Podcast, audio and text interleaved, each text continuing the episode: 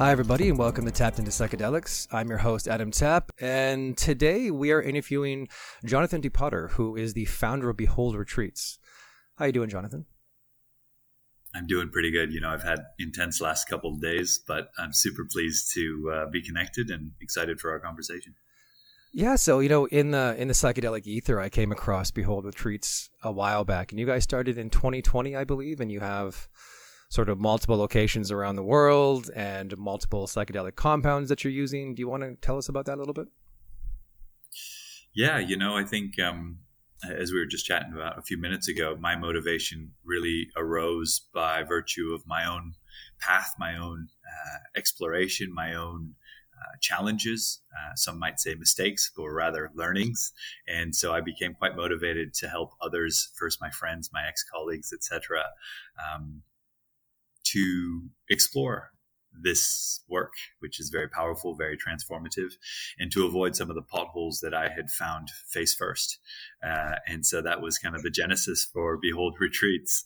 And uh, yeah, you know, we've we've pulled together such an amazing and beautiful team. Really been able to be of great service to uh, amazing groups of people and uh, it just continues to flourish and grow. And we've got, uh, yeah, as you mentioned, retreats in Costa Rica and Mexico and Portugal. Still doing a little bit in the Netherlands, although it's a bit of a gray destination, which doesn't say, have the same je ne sais quoi yeah, uh, about it. So uh, a lot of work in Costa Rica and Mexico these days for sure. And so, so now, now the conversation has gone down this path. I'm kind of curious because you know when, when you would talk about this idea of, you know, you were in a position in your life and then all of a sudden you made this change. And and I, I can very much relate to the idea of you have this experience you want to share it with your friends and your family members and your coworkers and then all of a sudden things start to expand. So kind of walk me through how that went down. Like you know what what were you doing? Like i believe you're working sort of a strategic consulting organization in thailand. You want to give me some background on that? Because i find this interesting yeah, so probably seven years, six, seven years ago now, I was actually I was working in management consulting in Hong Kong, and uh, you know, big team, uh, different clients, probably 150 people or so on my team, all go, go, go. You know, pretty competitive environment, always angling for the next client, the next deal, the next promotion, the next, and um, I just remember hitting a point um, you know, in Hong Kong, it's pretty intensive lifestyle, work hard, play hard. And after five years of that, I just hit a wall and I recognized that pursuing that path was just not going to bring me any more joy. And I wasn't spiritual at the time. I didn't have an ayahuasca on retreat on my mind in the least. Uh, I took a year out and I traveled through South America. And as part of that, my my best friend um, I put his hand up and say, "Hey, I'm going to come join you in Peru. Let's go do some hiking in the mountains." And I'd love to do one of these ayahuasca retreats that I'd heard so much about. And uh, so that was, you know, that was my first experience. Um, it wasn't, I wasn't one of those overnight transformed. I had a very powerful, uh, humbling, um, but almost re-traumatizing experience in the first instance. I wasn't prepared adequately. I wasn't guided in my integration coming out of that experience. There wasn't anything that we might know as integration available or offered to me or really spoken about. There was a lot less information about this uh, online six or seven years ago relative to today. And so uh, I came out of that experience, you know, having opened the door to spirituality, pretty confused um, and not really knowing exactly what it all meant. And so, to be honest, I kind of regressed back to the way things were before. Uh, but I knew there was something there. And so, you know, with meditation practice and uh, over the year and a half of self exploration in the, in the year that followed, I really was able to ground that experience and then further uh, explore beyond that. And, um, and so that was kind of a, a more a gentler journey to um, more self discovery and learning a lot more about this work uh, before having, you know, the, the understanding and the confidence to move into it uh, more professionally. So it wasn't uh, it wasn't an overnight switch. It was over the course of about three three and a half years. Yeah, I know. I, I find it it's interesting that there's this sense of magic pill that I'm just going to do ayahuasca. It's going to fix me, or I'm going to do something and I'm going to be sorted out. And like, and I can completely empathize with what you're saying. Like, you know, six, seven, ten years ago, there was nothing. I- integration wasn't even a thing. And and even as as far as a lot of like people's perception of ayahuasca in you know in like the Iquitos area and stuff like that historically speaking the shaman would do it to alleviate someone else's issue as opposed to the participants doing it. And so there isn't really even a tradition of what integration might even be historically speaking.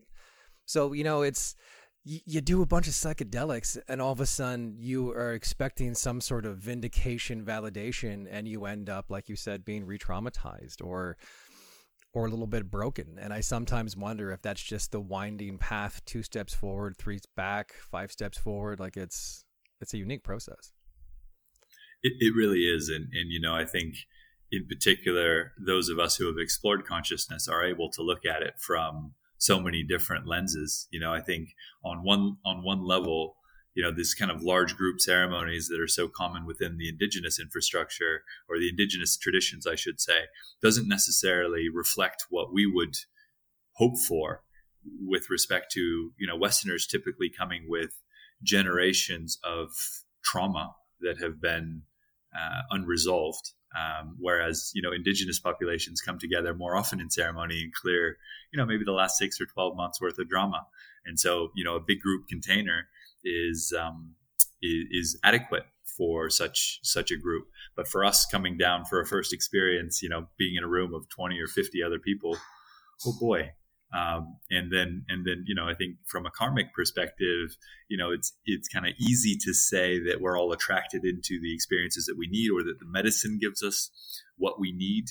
Um, but that can also be a bit of a bypass in the sense of, you know, facilitators or, or retreat providers kind of saying, well, that was that was the experience that you were meant to have because that's the experience that you did have and the medicine always gives us what you need. So they're actually kind of removing themselves from their own responsibility for quality of experience um, to some degree. And so i think the you know as ever with these things there's not a hard truth um, but there there is different lenses through which we may explore the truth if that makes sense. No that, that's actually a totally reasonable statement. I just want to sort of make a comment about something you said previously about the idea of you know the indigenous cultures that they're doing this frequently. This is a culture that they've been brought up with, and they don't seem to carry the same baggage, perhaps, or or at least they express it differently.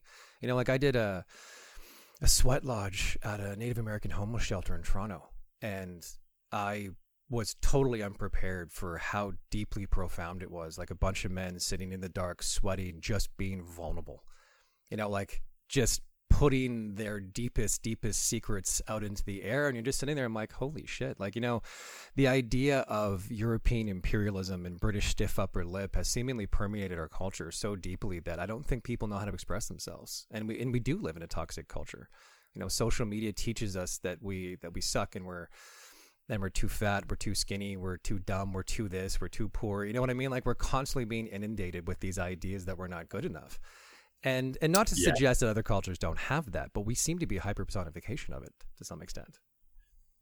Well said. You know, there's um, a podcast called The Emerald that you may have seen recently. It's been doing the rounds, and um, there's an episode within within that podcast which is the revolution will not be psychologized, and it makes it makes the point that you're you're alluding to in much greater detail. And I think there's there's great wisdom and beauty in that, which is that in the Western paradigm, we have this natural proclivity to treat everything as a problem that requires a solution.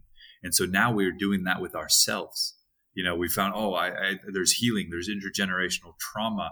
I'm a problem to be solved. And so this is a tool that can accelerate that problem solving process and just launch themselves into this um, you know this this uh, process with perhaps a little bit of egoic energy even in the destruction uh, of of the ego of the self of solving and getting to some you know final nirvana uh, destination at, at, rapid speed uh, with the with the you know with the use of the most powerful substances on the planet. It's quite a phenomenon. Well, it's also interesting too that we have this idea that we're a problem that needs to be solved, as opposed to simply just an entity that needs to be accepted.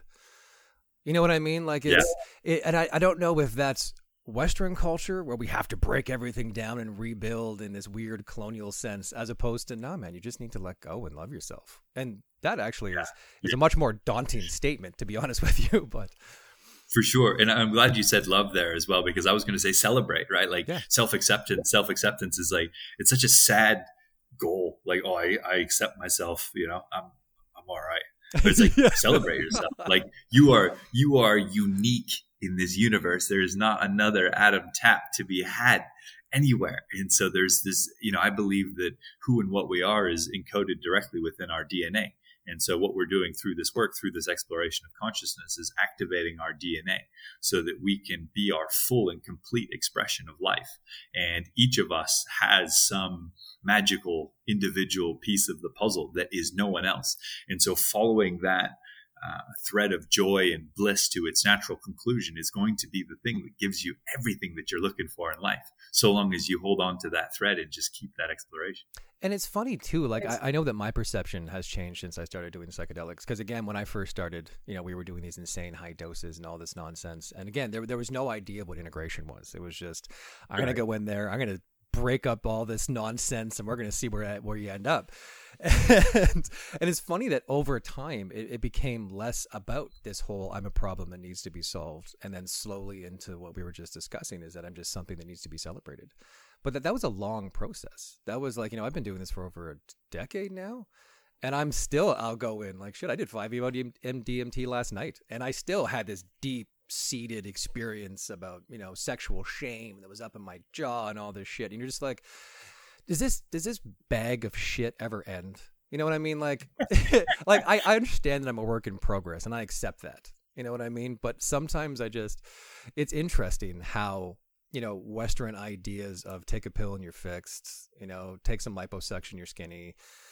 Take the, the limitless pill that movie limitless hyper personifies our idea of what we think that should be is that you simply take a pill and then you become everything that you want and it's personified in social media and so you know when you yeah. have these retreats you know it's you, generally speaking like the 5meo you do you do three separate 5meo ceremonies over the course of a week now to me, in my experience, if you did three 5-MeO sessions over the course of a week, and I don't know if you do like three doses per session or you're doing now or how you arrange this, or even ayahuasca or mushrooms for that matter.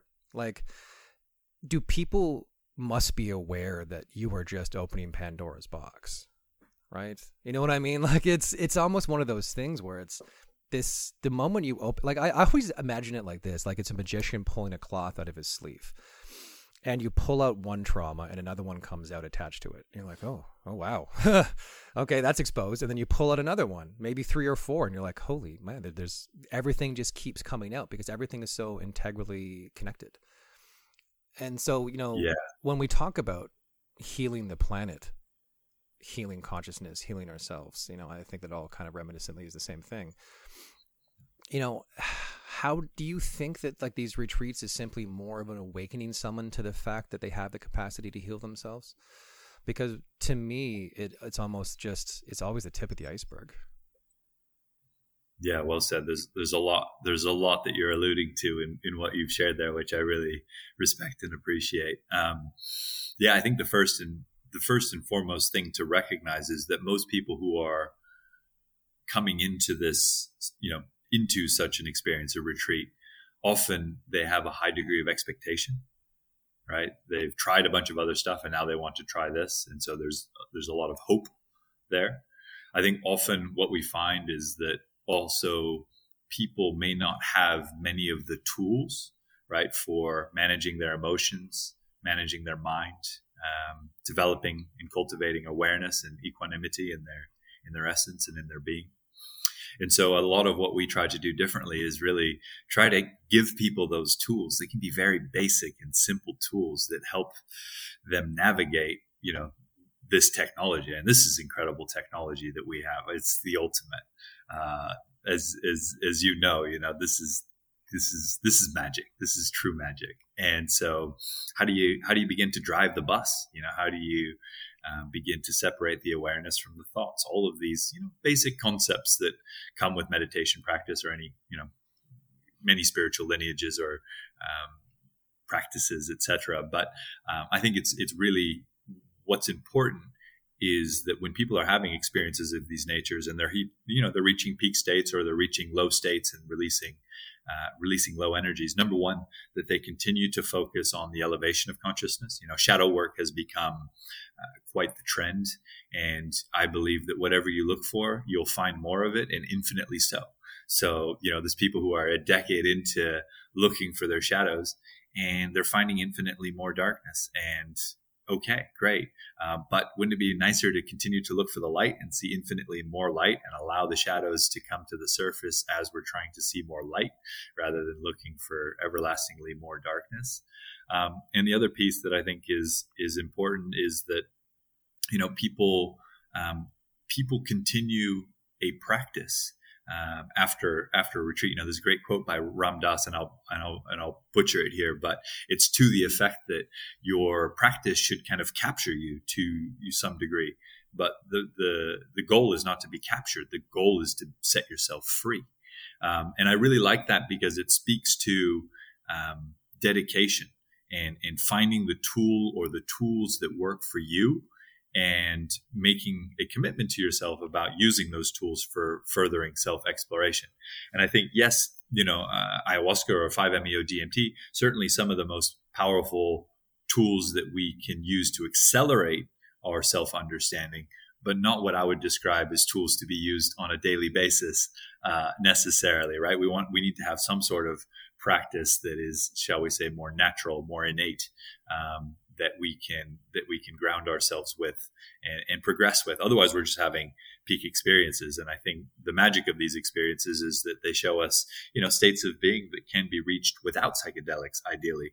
And that's that's the job to be done: is to release negativity, limiting beliefs, all of those sorts of things that aren't true, and and make those baby steps up to you know, ultimately um, high states of, of existence, non-duality, etc., and, and, to live from those places rather than to just, you know, uh, get a wink, uh, get a get a wink in at a visit uh, every once in a while.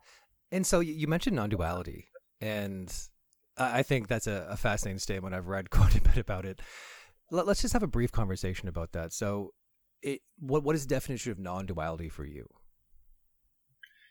Yeah, it's uh, that's a big one, isn't it? Yeah. I mean, the way that I tend to describe it is is I, I, I don't know if I came up with this or if it was something I picked up on, but the the analogy that I really like to use is a circus balloon. You know those long balloons that you blow up and, yeah, uh, yeah. and then Make you like twist one bit, like a, yeah, a dash on. Yeah, and so and so non-duality is the moment that you untwist the balloon in oh, the little segment yeah. the little segment of illusion of separate individual self is resolved back into the wholeness of reality and you you're home for the first yeah. time and you see that you you are this you are the whole yeah. and you're not this little individual separate egoic self you know trying to trying to find their little way in the world and you know that feeling that that knowingness of the fact that we are infinite beings allows us to um, paradoxically allows us to place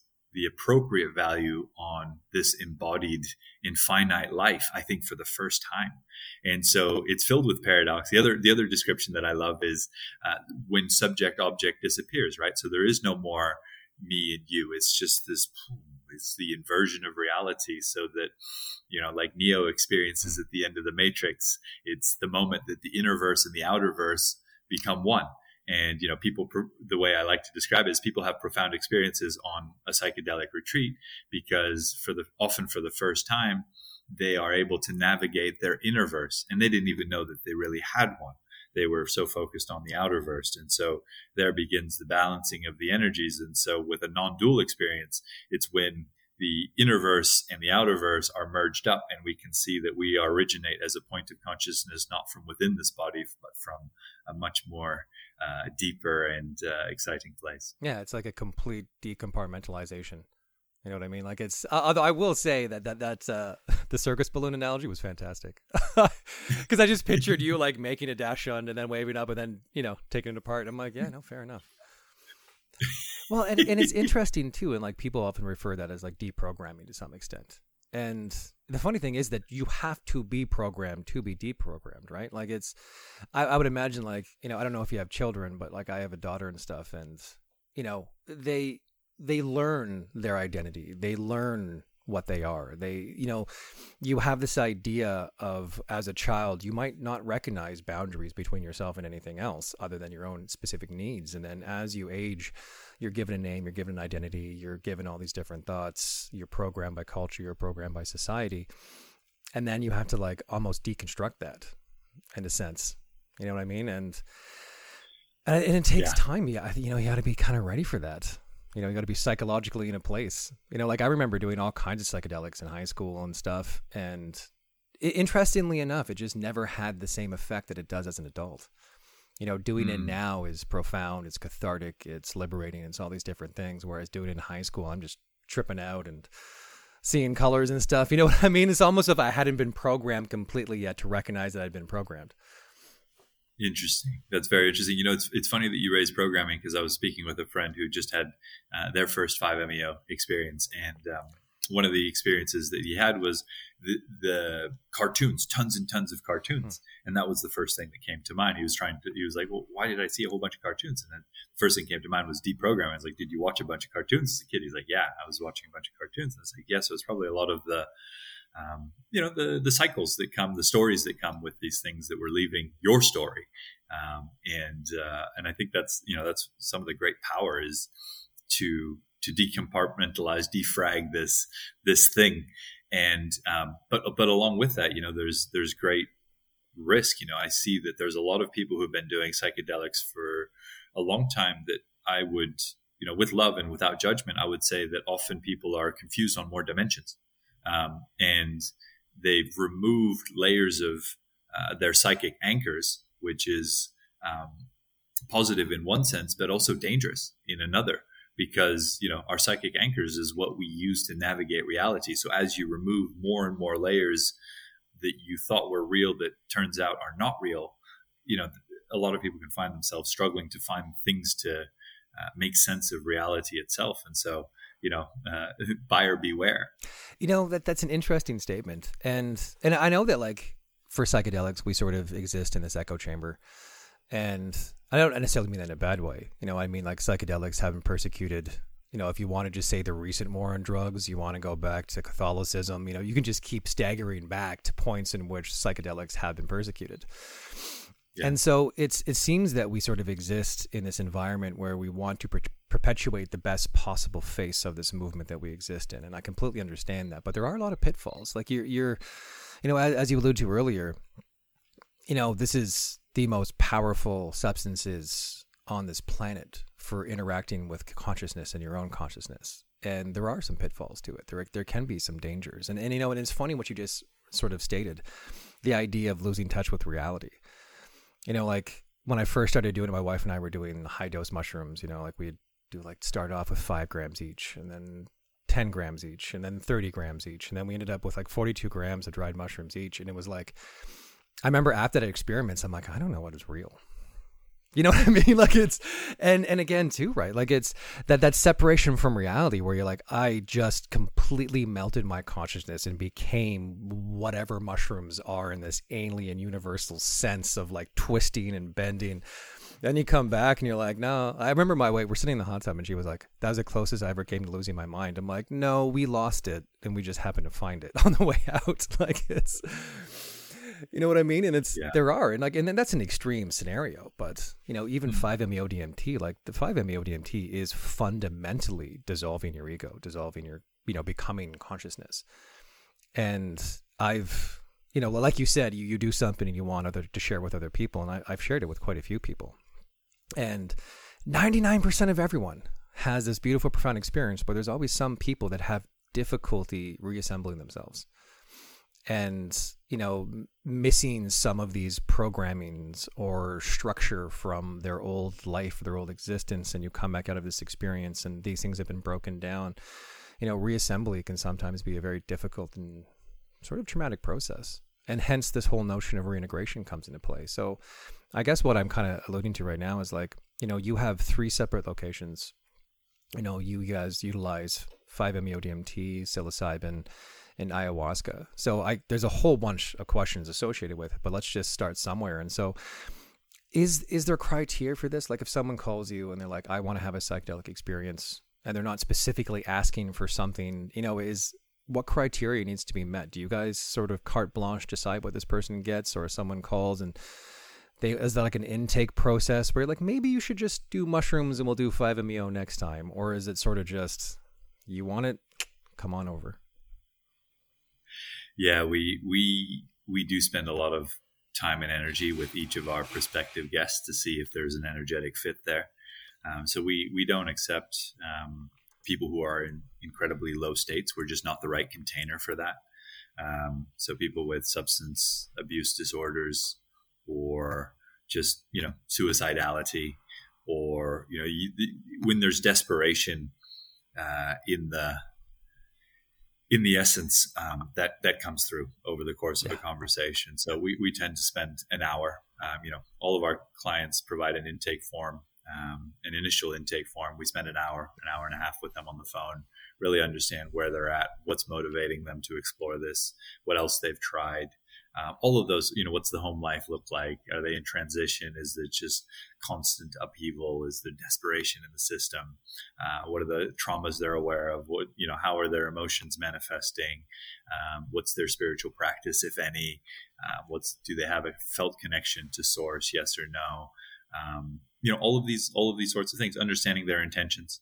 Uh, we see our, our role very much as supporting them in the their own decision making process. You know, we do get it's, it's it's an interesting time. I think I posted something about this recently because what I see is that as this movement inevitably gains more and more momentum, you have more people in the fold that are motivated by societal um, momentum trends. rather than trends. yeah trends rather than the soul is calling and so it's like, hey, I've had three of my friends now say that ayahuasca is a great experience. So here I am. And it's like, whoa, look out. Um, this person's not necessarily ready for this experience. And so we get a lot of those types of people who I say, you know, go spend a month, read about medicines, you know, learn about this, understand really why you're exploring this, and then let's have another chat. And so I'm always happy to give people some homework and send them on their way. You know, I think it's it's interesting because you know this is obviously a rapidly emerging field, and there's a lot of hope from an economic perspective. A lot of people out there trying to you know do do a good trade with this with this business, and if trade is the desire, and I think we've already seen a couple spectacular examples of that in the market recently.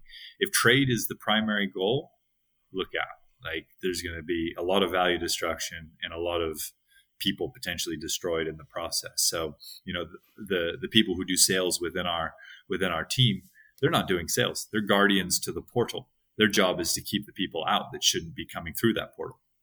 And they take that very seriously. So, um, yeah, we we do a lot both in terms of um, you know screening at the front, uh, screening at the back. Once you know once someone's you know in in, then we take them through a much deeper uh, medical and psychological um, profiling and then um, and then ultimately the shaman uh, or the healer on location has the ultimate say. And uh, you know, these are people who are the most energetically sensitive people on the planet. This is, you know, my motivation is to elevate the roles of good healers and to make sure that they are energetically valued. They're not overworked, and so they're coming in with the with the ener- with their own energies aligned such that they are able to open portals to the highest dimension possible and to bring as many people as possible through to a highest dimension possible within one retreat. And so, you know, for me, I see the mission is being of service to the healers, not only to the guests. It's, you know, it's, it's really getting the energies right in relation to that. And second to that, um, really making sure that, um, that it's a high quality experience. I see there's great potential for what I would describe as more progress with less medicine when people are really dedicated to the mental and emotional work. Um, then I think, you know, um, I, I, certainly see that I was throwing myself at the work pretty hard with a lot of medicine over quite a number of years. And I think that if I had, I've got a much more nuanced view on that now. I don't do medicine anymore, and I haven't done so for the past six months or so. And I don't really plan to do uh, much more in the in the short to medium term, shall we say? But I really see that there's a lot of potential to, um, yeah, help people find the ways to continue the work with less medicine, shall we say? Well, and I kind of agree with that too. You know, like it it almost becomes a crutch after a while. Yeah. You know what I mean? Where it's it's you you get in the illusion of I need to constantly be striving forward and constantly letting go. And and it yeah, it, it it's interesting how that can manifest itself. So out of curiosity, so you have these three facilities, Portugal, Mexico, and Costa Rica. Now, does each one dedicate itself to a specific substance or are they sort of multifaceted? Yeah, so in um, in Portugal, we mostly work with uh, 5-MeO DMT, but we do the occasional ayahuasca retreat as well. In Costa Rica, we mostly work with ayahuasca, but we do the occasional psilocybin. Uh, and then in Mexico, we're going to actually be working with all three medicines. Um, so yeah, we've got you know it's such such beautiful locations, so we tend to get a variety of um, of demand into each of those locations. Often we're getting a lot more repeat guests as well who, you know, they had a really amazing experience with us in Costa Rica. So they want to go see what we do and how we do things in Mexico. Um, and so, yeah, you know, obviously uh, it's a function of the facilitator and healer as well. Um, generally speaking, uh, you won't find very many facilitators and healers who want to work with multiple medicines. Generally, they specialize in, yeah. a, you know, one, yeah. one of the three yeah, like something resonates more specifically with you, and you sort of stick with it. Now, out, yeah, out of curiosity, yeah, totally. like I, have heard you, you know, one of your posts previously was talking about the idea of like you're not a fan of synthetics. So I, am assuming with the 5-MeO DMT, you're actually using like bufo secretion as opposed to synthetic 5-MeO DMT. We do both, uh, and I actually, you know, I'm I'm actually, I think I put in that post that I actually believe in synthetics. I think that w- what makes us unique as beings is that we are able to qualify energy. And what I mean by that is that we can take things and uh, transmute them for the better, or we can take energy and transmute it for, you know, maybe not such beautiful things as we can clearly see around the world, uh, making evidence, you know, making itself evident, shall we say. And so, and so I believe that actually it is going to be possible for us to create synthetic medicines that are in fact perhaps even more powerful um, in many respects than um, than some of the natural medicines. Now, that being said, I think what the post that you're probably alluding to speaks to what I would encourage people to understand, which is that the intention that exists behind a medicine, regardless of whether it's natural or synthetic, is of great importance.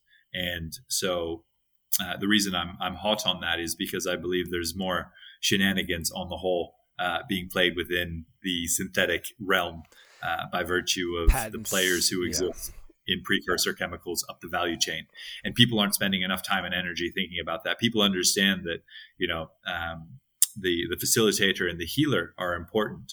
And, you know, good facilitators and healers are not at all interested in um, you know, taking some medicine from an unknown source. They're very sensitive to this, and there's a reason for that.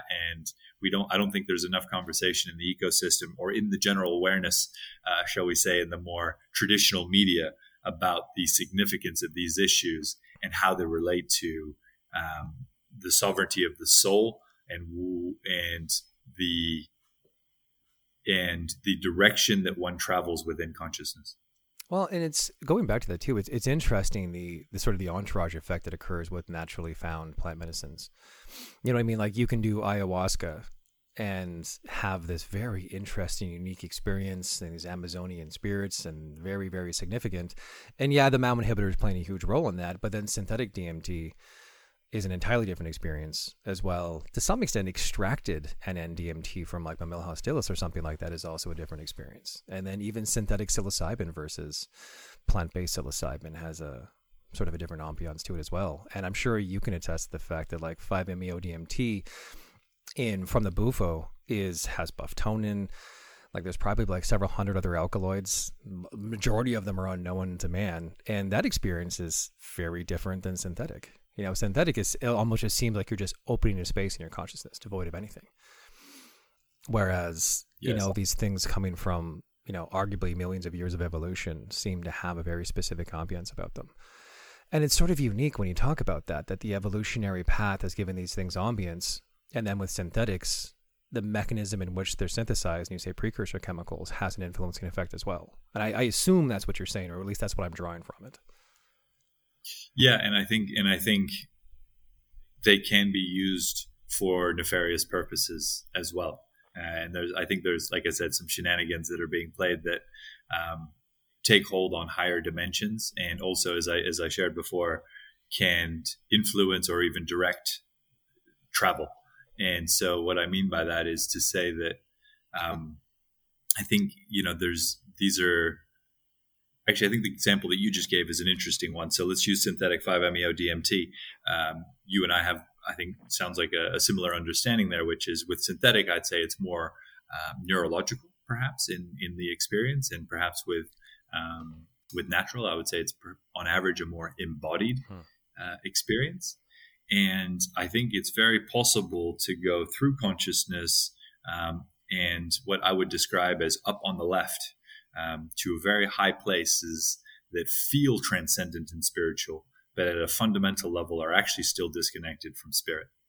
And so I think, you know, ultimately consciousness leads us, consciousness and embodiment have, I think, a very interesting relationship. And, and that's a, um, a, a symbiosis to be explored by, by each of us. And I think is very specific to, to our own uniqueness. But I do see and feel that there are people out there who have done a ton of synthetic 5-MeO DMT who are still not in their heart and still don't have access to their heart. So they're they're not embodying this very deep understanding that they've got.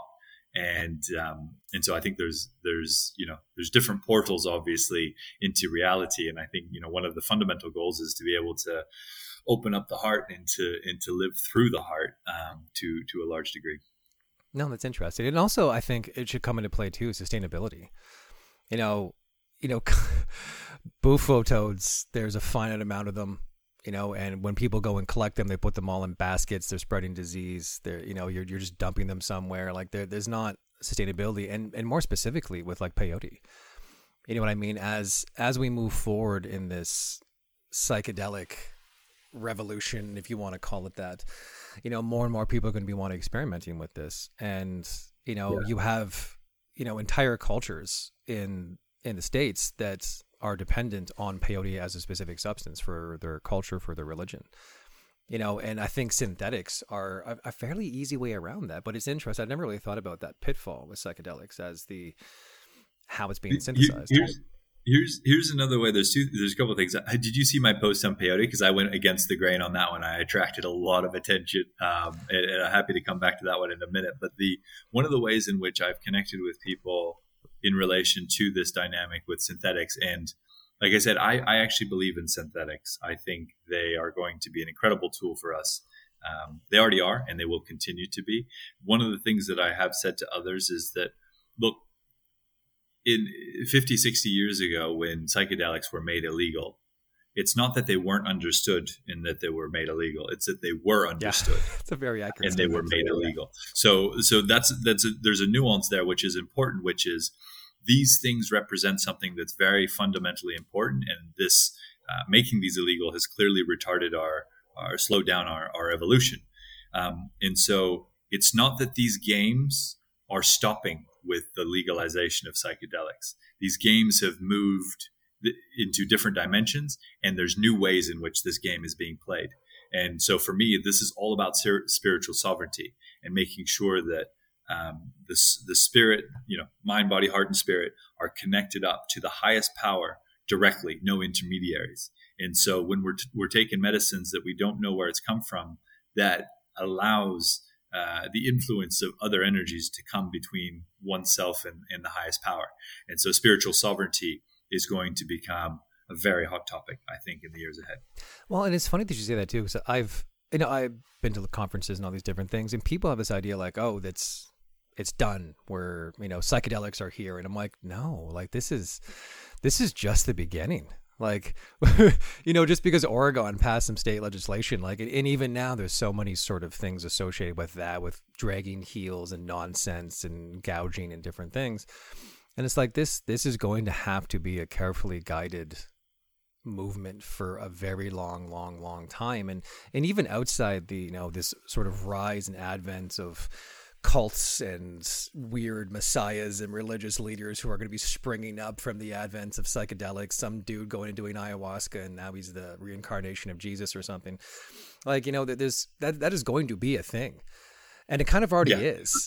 And I'm glad I'm glad you you know, I'm glad you raised that because through history we can see this, right? We can see that whether we talk about the Egyptians or the Mayans or the Aztecs, what I think has taken place time and time again is that a small group or an individual or even a small group has gained disproportionate spiritual power, and that's become twisted.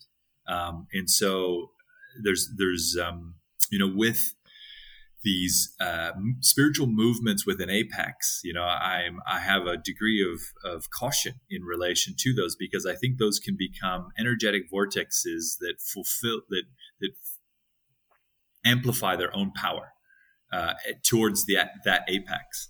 And as someone goes up and up and up and up and all of a sudden they're they're not only building their own power but because of this movement behind them that's growing they're actually drawing some of that energy and power from that collective. And they're using that to even further amplify their power and that becomes a bit of a self-fulfilling cycle. I think this is what's happened over time.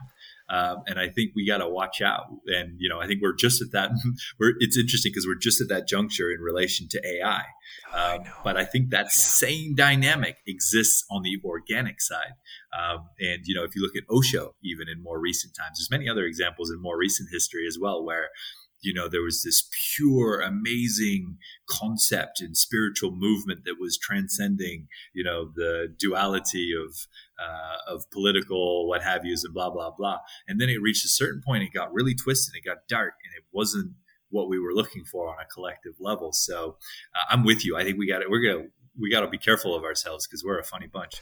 Well, and and you're absolutely right. Like the the pitfalls of power and consciousness and knowledge are are both positive and negative. You know what I mean? Like it's everything's a double edged sword, right? You know, every, every, everything's a tool, and people like to personify or anthropomorphize things and this is this is bad this is good i'm like no like a bread knife can cut bread or it can cut someone's head off it's it's it's a tool it's the intention behind it and i think we're going to be experiencing a lot of that over the course of the next decade and decades yeah. as we move forward. And like, and part of me hopes that this psychedelic movement can can elevate consciousness. It can it can allow us to live in somewhat harmony with ourselves and perhaps not be so destructive.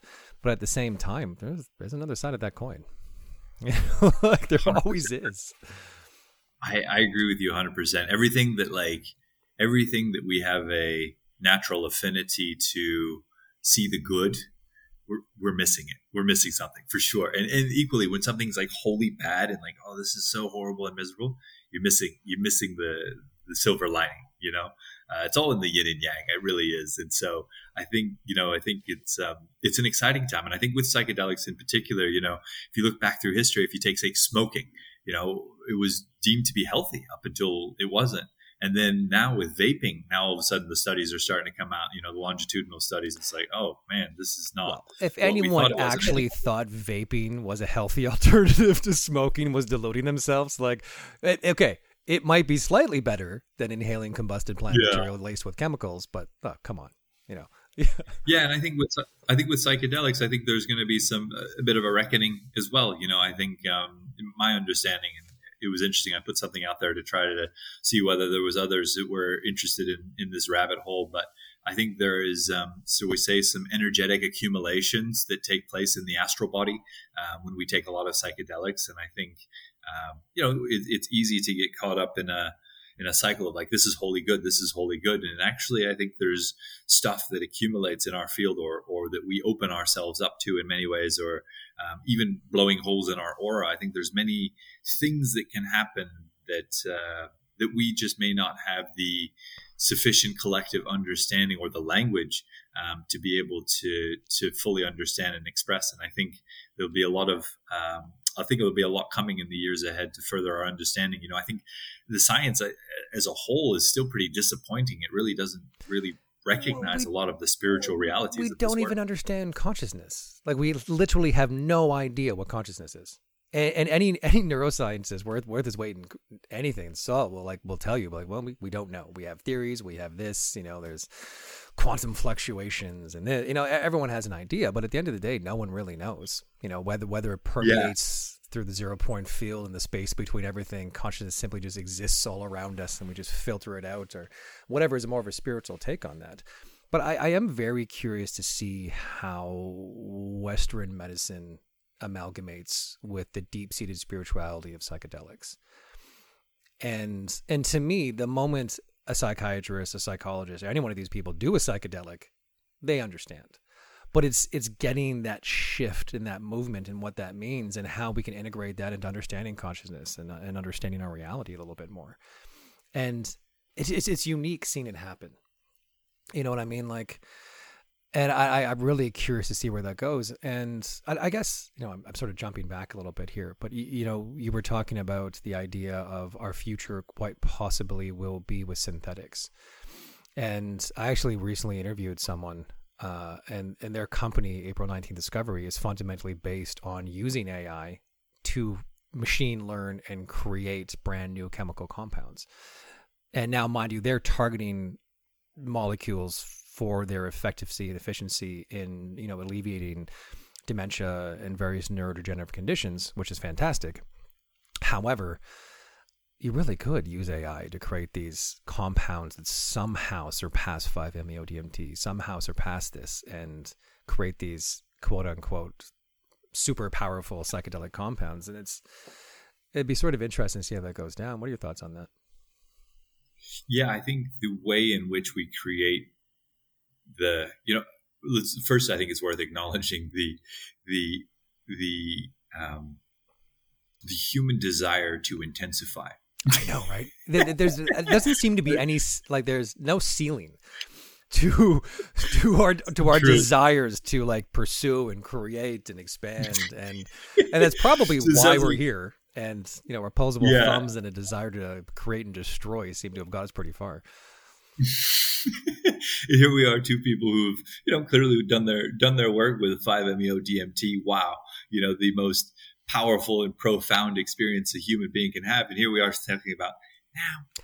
But can we just two percent more? yeah, can we just jack that up some? it's really it's a beautiful thing, and so I I actually I think that the way in which we will ultimately develop more and more medicine, the most powerful medicine, is through the combination of the, shall we say, computational capabilities that you've just alluded to, combined with energetic capacities of those people who are uh, operating at the highest vibration.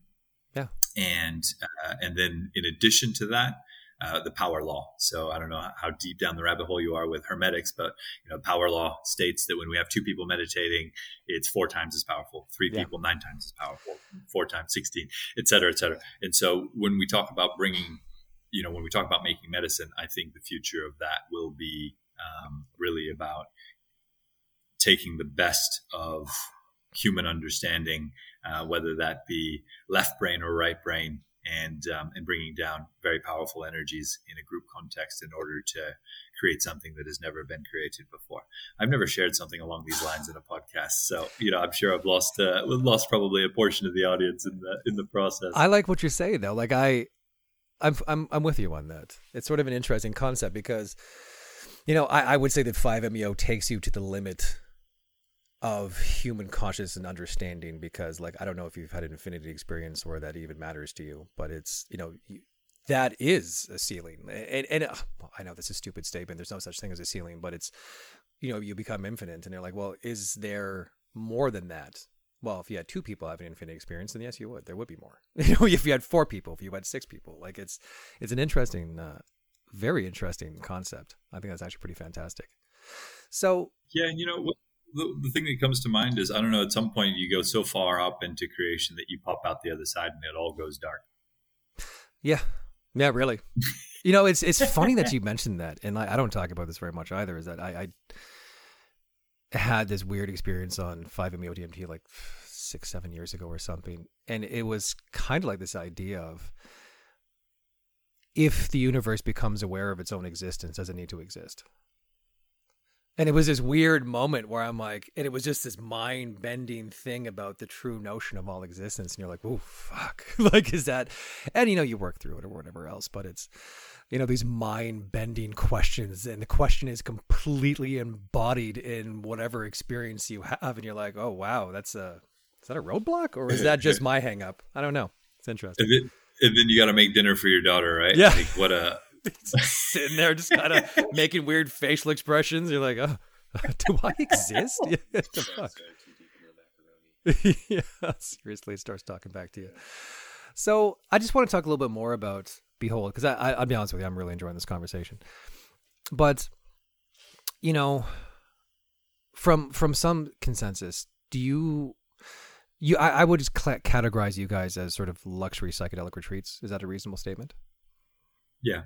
Yeah, and you know, and I, I just and this isn't a statement towards you or anything, but you know, I I, I see the current practice that's moving forward to be limiting socioeconomically to a lot of people, and I and I don't know how that's going to unfold. Like you know, I had hopes in Oregon that this would be opened up and single moms on you know food stamps would be able to go and alleviate some trauma alleviate some stress.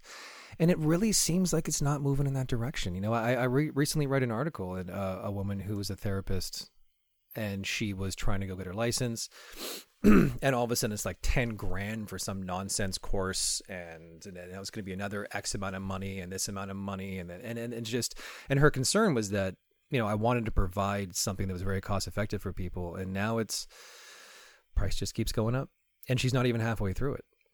And I, you know, and that's kind of one of those things. And I, I sometimes wonder, like, you know, at the end of the day, and let's be realistic, I, I'm a middle class heterosexual white male. I have no complaints with anything, but it does seem like when these new things happen, and it has a tendency to be rich white people who get to experience it first, and then it sort of trickles down down to the masses. And I kind of hoped it was going to be different with psychedelics, but I, I, don't think it's going to be. You know what I mean? Like, I'm hoping there's going to be some sort of shift in which, you know, someone who's grinding away 12 hours a day for minimum wage can barely afford their payments, and, you know, the quote unquote working stiff can have access to all these things. And I, and, and maybe they can. It might be underground. It might be a lack of integration. But at the same time, I completely recognize that if you're going to do something properly, it costs money. That's just the existence that we have. You know, how how do you see this rolling out? Like, you know, because it kind of it's almost like that sort of Ayn Rand trickle down effect bullshit. You know what I mean? If, and and maybe maybe that's maybe that's realistic. Maybe it's not. I don't know. Yeah, I think it's um, you know there's a lot to there's a lot to unpick in relation to this subject, and I think there are as many perspectives plus a few extra as there are people uh, in this in this ecosystem. And I think one of the things that I will use the word disappoints me to some degree is the amount of judgment that exists in this ecosystem with respect to what people believe the right answer to be. Yeah, right. Um, yeah. And and there's so much need for healing and for growth and for understanding and for this work that there is infinite opportunity for innovation and and and for this work to be done in in the ways that people see fit. Now, for me, you know what we do and how we do it is a reflection of obviously myself and and my own my own journey. I see and feel, and I think this was the beginning of this was characterized in the wisdom of trauma by by Gabor Mate. I don't know if you've seen that one, yeah. Um, yeah. but I believe that the world is currently led by the most traumatized people. And the reason that is the case is that I had huge childhood trauma at age four, and I was the most hyper competitive go getter through my corporate career because of that childhood trauma. I was so disconnected from my internal validation system that the only source that I had available to me for validation was external. So I was always going to work harder. I was always going to get the deal. I was always going to get the promotion because I was so emotionally disconnected from myself that I just out hustle other people. Now, if you look at a Elon Musk or if you look at a, um, you know, any of these other, you know, hyper, uh, should we say, hyper reactive, you know, hyper reactive entrepreneurs that don't necessarily have their emotional state of being in in in check, I think we can see the same the same dynamics playing out. And so, you know, as and when these people are ready for this work, Uh, and you know, we've had some. We're, we're fortunate that we've attracted some very high profile guests, people who have, you know, in the order of tens of millions, if not hundreds of millions of dollars to their names. And these people are are accumulating energy. They're they're so full of fear they can never have enough. And so when you free someone of the fears and they've got tens of millions of dollars or hundreds of millions of dollars to their name, what they tend to do with that money tends to be really beautiful. Um, and so we've we've supported and guided a number of people of that description already, and continue to do so. We've got some very high profile guests coming uh, over the next couple of months, and I'm very excited about that. So um, the way that I see this is that we're trying to release stuck energy. Um, and the wealthiest people by virtue of their the most successful people by virtue of their trauma and their fear are guarding all this stuff you know when we when we lived in tribes it would be insane for me to you know capture to kill an animal and to try and keep a whole bunch of the meat to myself like this is one organism it doesn't make sense for me to be selfish in my behavior. And so, you know, we've obviously moved into this hyper individualized mode of reality, but there's no future. There's no positive future where Johnathon De Potter is, you know, at the bottom of the barrel and needs to steal in order to eat dinner. And Adam Tapp is like living up in this penthouse, you know, into perpetuity. It just doesn't that there's no peaceful future that exists in that way. We need to learn to harmonize into one single tribe and to really look after one another. Which is not to say that you know, to, you know, oh, you're a communist. Like, no, that's not what I'm. I'm but we do need to honor each other, and so I think. Um, you know this is this is a segment of of um, of the work that I think we can do well, and we get some really intense cases by virtue of focusing on some of the most traumatized people. But you know we we've we've put a lot of time and energy into into helping them. So I say all of that to say that I think there's infinite room for innovation, and we were going we're we're already seeing a lot of kind of community based movements. Um, you know, I think. Uh, uh, or even uh, church-based movements that include uh, medicines, and so I think there's there's bottom up and top down and everything in between. It's all needed and it's all loved. No, man, that, that was actually a, a great Great explanation. And it, it is funny when, when you talk about, you know, these CEOs and to be that successful, you have to be a little bit of a sociopath. You know what I mean? Like you, and, and when I say sociopath, not in the truest sense, but you have to like very much create these walls to exist in these high stress environments where you have to, you know, potentially act immorally or unethically to for the success of your company, which is in an extent, you know, tribalism. And it is. It, yeah. Oh, sorry. I was just. I was gonna, just going to say. Go ahead. You know, co- corporations, corporations in their present form, they're psychopathic by definition. They solve for a single variable. Their fiduciary duty is total shareholder return. So they're solving for a single variable ultimately. That's psychopathic. You know, any human being that's solving for a single variable has lost the plot. Yeah. on a fundamental basis. And so this is so normalized that we can't even see it for what it is. And um, so, yeah, so there's a lot to unpick and unwind. And I think, in particular, you know, I think I like what you said, which is, you know, these are sociopathic people to a large degree. I think that's, I think that's right. And you know, in my wanderings um, in the corporate world, I certainly got, you know, not to say I haven't uh, participated in some darkness myself. I have for sure, um, but I got to see, I got to see other levels. I got to see, you know, once you get bored with exercising the power that you do have, then you find new ways to exercise your power. You go, whoa, these are portals into further and further darkness. And uh, there's a lot of people in these in the business world that are following these portals into their natural conclusion. And oh boy, um, you don't want to be there. Well, and it's leading to the systematic destruction of our planets. You know what I mean? Like it's, and, and again, too, like don't get me wrong. You know, that it still is an extension of the natural world. Like any any species on this planet strives to increase its numbers because that's genetic programming.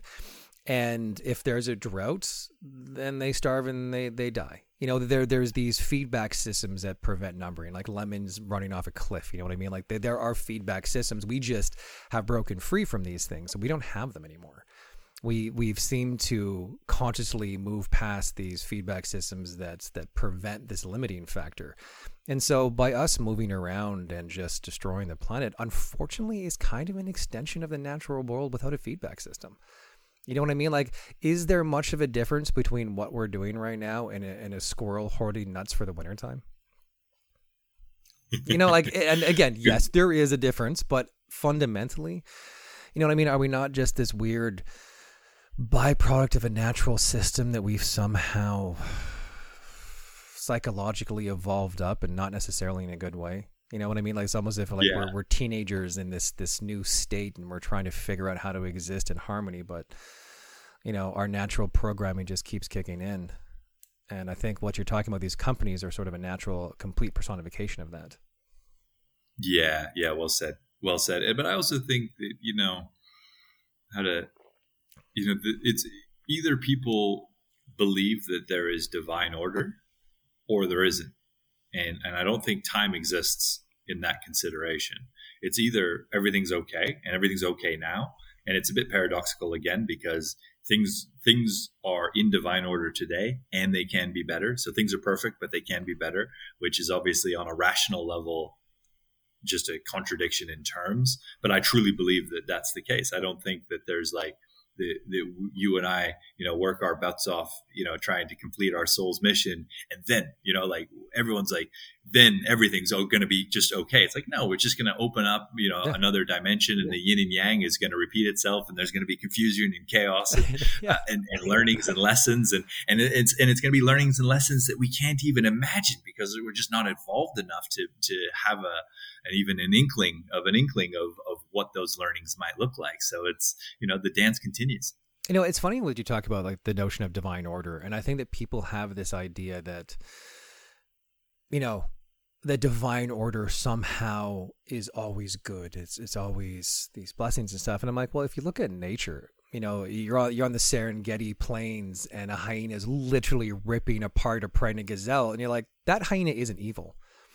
You know what I mean? This is this just is. It's you know, yeah. divine order is simply accepting the fact that things just simply are. And only within that can we try and make improvement when we accept that, which is sort of interesting, is, you know, just stop swimming against the current and just float in the river. Like hundred percent, hundred percent. And you know, I think one of the most painful one of the most painful places to be is to drive a wedge between oneself and reality. And like if you think that things should be different than they are, wow, that's a really shitty place to be. You know, I think most of us walk around on this planet believing that things will be okay when. It's just a lie. It's just not true.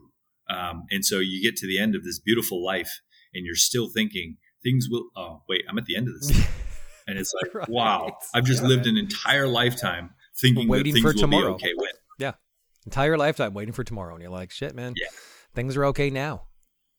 And things are okay now, and oh. and it, and that's the inversion. It's the inversion in consciousness because you know I think most of us left school with the impression that we weren't good enough in some way, shape, or form. Like just, there's just dynamics, right? It's just you know some way, some way, somehow that thought lodged, whether it was from childhood trauma with the parents or bullying at school or whatever it was, and so recognizing and understanding that we are enough as we are, you know, self acceptance, as you mentioned before, and we can be better. But things are okay now and they can be better. And so that's an inversion in consciousness that is very difficult to achieve. And the mind, the mind is just the ultimate trickster. It just is, it's so attuned to just latching onto something and believing that that something should be different than the way it is. And so that's, that's the work to be done as I see it is just becoming more and more acutely aware of the, um, the mania of the mind and its desire to latch onto something and wish that it be different than it is. Well, yeah, wishing something is different than it is. You know what I mean? That's like the biggest pitfall of human consciousness, it seems. Or, you know what I mean? It's like, I want something to be different and I'm going to hold on until it is. And you're like, well, that's a, that's a sort of a ending up in the wrong side of the road. However, totally, totally and then you go down the reality creation rabbit holes with people. And you know some people are very excited about that and and following it. It's it's a bit you know in my mind some of it is a bit egoic. You know i want to i want to manifest a billion dollars. Like great now you got to be careful what you wish for right? You you manifest let's just say you manifest a billion dollars. Then what? Then you're then you're just the same as who you were yeah. you know or you're going to change to, to get a billion dollars obviously. But like then what? So you know for me i, I really tried to focus on maintaining gratitude for being on the best timeline and just knowing that the right things are going to be magnetized into my experience. And it's a co-creative process. It's not that I just sit in my bedroom and meditate all day. You know, I got to get out in the world and make things move. Um, but the, the right things are coming in order to support the evolution individually and so that I can continue to be of service out in the outer world. Yeah, man, that's well said. So we're, we're sort of winding down here. Is there is there anything that you want to plug right now? Like obviously Behold Retreats. How do people get a hold of you? You know, is there obviously your webpage and you know we'll, we'll obviously include that in uh, in the show notes and everything. But is there anything that you want to say or plug or make statement to? Yeah, give us like your you know I always like second elevator pitch for the retreat because uh, there's quite a number of retreats out there. Why why is yours different, and what what is the value that you provide to the people that come? Yeah, yeah, I love that. Thanks, Jason. Um, he you know, contributes think, here and there. He's yeah, yeah, he's always present. You know, I think so. The, so the first thing I'd love to share actually is that um, I like to give people a tip, which is you, if you want to choose an experience of this nature, look at the eyes of the facilitator and the healer. If you don't see a certain joy for life and a certain innocence or even a certain childishness um, in in the eyes, it's probably not what you're looking for. And there's a lot of people that are carrying a lot of heavy energy doing this work. So look for the eyes because it's all there, first and foremost. And that's, you know, whether you're working with us or working with someone else, look for the eyes. Now, what we do differently is, as I mentioned before, we really do our best to find the best facilitators and healers and to really honor them. There's, unfortunately, there's a lot of people out there that are taking advantage of facilitators and healers and just kind of wheeling through them and, and overworking them. That and they, um, they bring in a whole bunch of 25 year old bright eyed volunteers that are not being paid and they're yeah. just there for the medicine. Yeah. And that's really not the vibe. Um, so we, we pay all of our people well. We honor them energetically um, and they come in full power and they're able to open a portal to a very high dimension by virtue of the fact that they're well rested and they're in the right space. We also do much smaller groups. Um, you know, typical group size for us is like six to eight, sometimes as many as 10 people. Uh, and that's a very intimate container. You know, I say sometimes that like if you're bumping into new people at the salad bar that you haven't met before, you know that's probably not what you're looking yeah. for on a on a retreat of this nature. Like you know, a retreat a retreat with 25 or 50 people to me that's not a retreat. That's like a conference. Um, and, and definitely yeah. when it comes to a psychedelic retreat, it's a factory like, at that point. It's even yeah, yeah, exactly. And and so um, you know our economics are a little bit different on a on a basic level because we we pay our people well. We we choose experts and we do small groups and we do really high quality food and accommodation and all that jazz picks up pickups at the airport and all of that. So you know, as much as I would love to give it all away for free, um, it's just it's just not a, a, not a reality for something that's being done to yeah, the, at and, a high level. And you can't. People, there's an association of cost with product that we've all been ingrained into our minds. You know what I mean? Like it's funny that a friend of mine, he was facilitating ayahuasca and he was giving it away for free. And like he wasn't claiming to be a shaman or anything, but he came back from Brazil and he the medicine told him to share it or whatever, and he was trying to give it away for free, and people wouldn't show up. You know, that everyone like ten people would book, and then he'd he'd rent this space, and then like one person would show up or something, and you're like, you know, and he actually had to start charging a certain amount of money so that people would respect the investment and actually show up because of our subconscious association with value, which is sort of a unique thing, but I'm glad I'm glad you raised that because you're right. I, I, said that in a flippant sense, but it's so true. And actually, I was I was um, chatting with someone on a on a forum recently, and we're talking specifically about alcohol abuse disorder and how psilocybin they were you know there was some clinical trial some indication around alcohol abuse disorder saying like oh this is clearly you know once it's reimbursable this is going to be such a great solution for people who are you know suffering from alcohol abuse disorder. I was like actually not the case. Like the, one of the primary indications of whether or not um, people are actually successful is their their willingness to pay. And because if there's pain associated with the payment whether it's them paying for it or their family member paying for it it really indicates a high degree of commitment to the outcome. Yeah. so the worst thing would be actually for this to be covered 100% by insurance which is again it's gonna this whole thing is gonna really challenge all oh, and people uh, are gonna go mad over that statement but you're right. Like subconsciously people there has to be a transaction and money represents the entirety of maslow's hierarchy of needs. Like money is this thing now this you know this shiny shiny coin that's that represents everything and it's this transaction i'm giving something for something and in absence of that it doesn't seem to have the same effect 100% it's yeah. all it's all just energy you know being exchanged in, yeah. in various forms yeah. and and it it has to be honored it really does and you know i think for me my own personal experience the more that i i you know as I was doing more work, I continued to pay our healers very, very well. people are like, why are you paying them so much? Like, because it's like I, am taking this very seriously, and if it's like if it becomes casual, I don't, I don't, I don't vibe with that. No, man, fair enough. That's awesome.